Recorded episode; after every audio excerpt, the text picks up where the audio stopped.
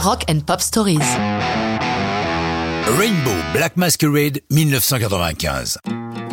Pas toujours facile de s'y retrouver avec Richie Blackmore, membre fondateur de Deep Purple, qu'il quitte une première fois après un concert au Palais des Sports de Paris en 75 en raison de frottements d'égout intenses au sein du groupe.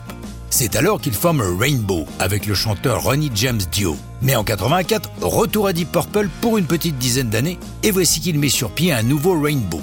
Au milieu de tout ça, Blackmore, trois fois marié, trois fois divorcé, a pris le temps de rencontrer le nouvel amour de sa vie, Candice Knight, une jeune fille beaucoup, beaucoup plus jeune que lui, chanteuse et musicienne. Ils vont faire deux enfants et beaucoup de chansons, dont certaines aboutissent sur Stranger in Us All, le premier album de Rainbow depuis 12 ans.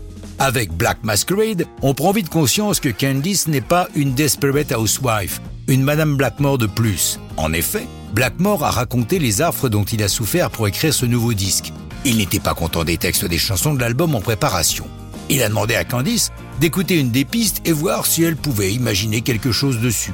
Elle est revenue environ une heure et quart plus tard avec 14 couplets, tous vus d'un point de vue masculin. Le producteur Pat Regan n'avait plus qu'à faire son marché pour choisir les couplets qui lui plaisaient le plus.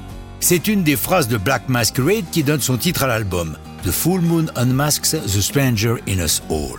Richie et Candice n'écrivent pas ensemble que Black Masquerade, car en dehors de l'enregistrement de Rainbow, tous deux préparent les chansons du premier futur album d'un futur nouveau groupe, Blackmore's Night, dont les deux principaux membres seront Richie et Candice. Jusqu'ici, rien de très surprenant. Ce qui est plus, c'est la direction musicale qu'ils suivent, la musique médiévale, dont ils sont tous deux fans.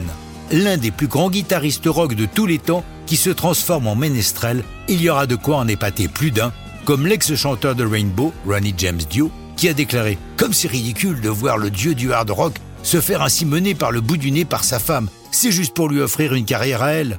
Le succès remporté par le duo fermera la bouche de tous les sceptiques.